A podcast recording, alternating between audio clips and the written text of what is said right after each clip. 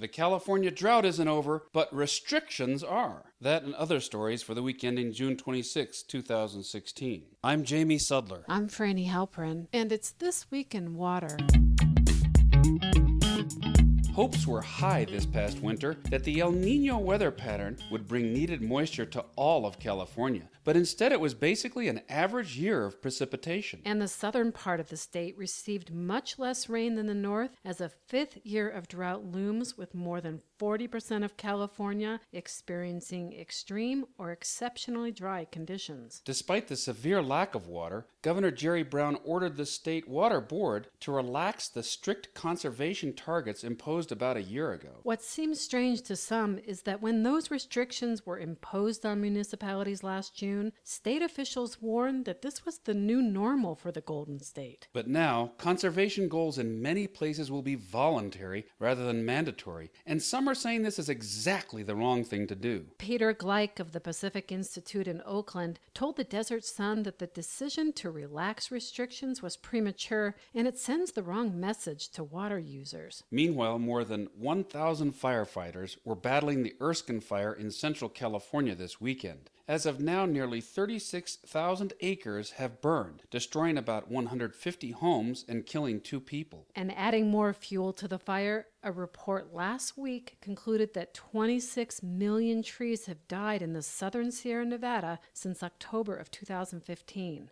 The drought has caused a dramatic rise in bark beetle infestation, and warmer temperatures are leading to historic levels of tree die off, according to the U.S. Forest Service. The Secretary of Agriculture, Tom Vilsack, said in a statement that tree die offs of this magnitude are unprecedented and increase the risk of catastrophic wildfires.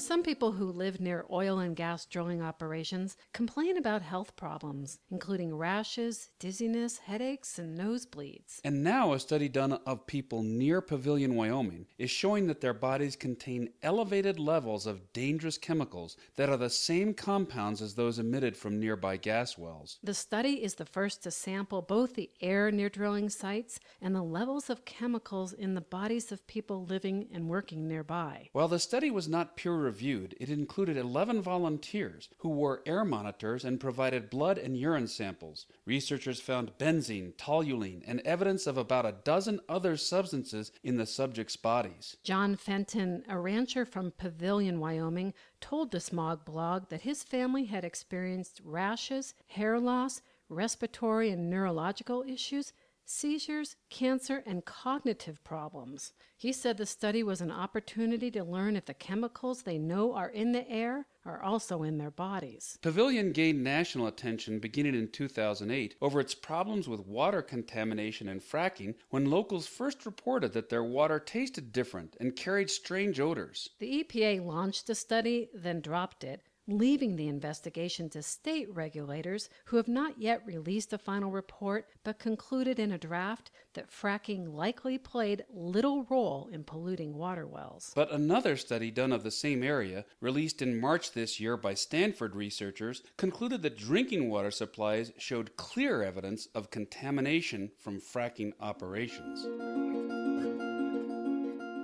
Even creatures living in the deepest depths of the ocean can't escape human pollution. That's the conclusion of new research about the most remote place on the planet, the Mariana Trench, which lies some 30,000 feet below the surface of the Earth, yet has been found to have deadly man made toxins. Researchers from the University of Aberdeen used robotic devices to collect deep sea organisms in the western Pacific and near New Zealand. What they found startled them. In both locations, they found toxic chemicals accumulating in marine creatures. Some of the compounds were PCBs, which are known carcinogens and have been banned in many countries since the 70s. The other compounds were a type of flame retardant used in many household appliances, vehicles, building materials, and textiles. The levels of PCB toxins found in crustaceans was especially high even higher than in the two most polluted rivers in China. Scientists theorize that the tons of plastic swirling in the ocean eventually sink to the bottom, where they're ingested by sea life. And because the canyons are so deep, anything that falls in can't escape, turning the trenches into big dumpsters that researchers say might actually be more polluted than the surface in some cases and will only get worse.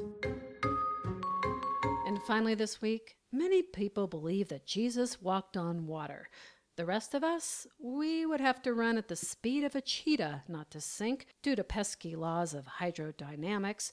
Until now, perhaps. You too can achieve this miracle. All you have to do is book a trip to two small islands on a lake in northern Italy. And you don't have to be Christ like, you just have to be like Christo. Last week, the world famous artist launched something called the Floating Piers. 220,000 interlocking cubes wrapped in a signature saffron colored fabric to form a walkway across the water. The path is about two miles long and 53 feet wide and is designed to shift according to the weather and time of day. More than 350,000 people have come for the supernatural experience. But not everyone is transfixed. One organization said it would be filing a complaint with the region's authorities. That group sees the artwork as a waste of taxpayers' money, which is spent on cleanup and safety for a project which has generated enormous publicity for the artist without bringing much benefit to locals. Still, the floating walkway might have some real usefulness, says Alyssa Walker of Gizmodo. A pathway over water might come in handy as climate change raises sea levels in coastal cities and storm surges flood streets. In that case, all you'll have to do is follow, follow, follow the yellow cubed road to safety. This Week in Water is sponsored by the American Waterworks Association. Sustainable water management means more than just conservation.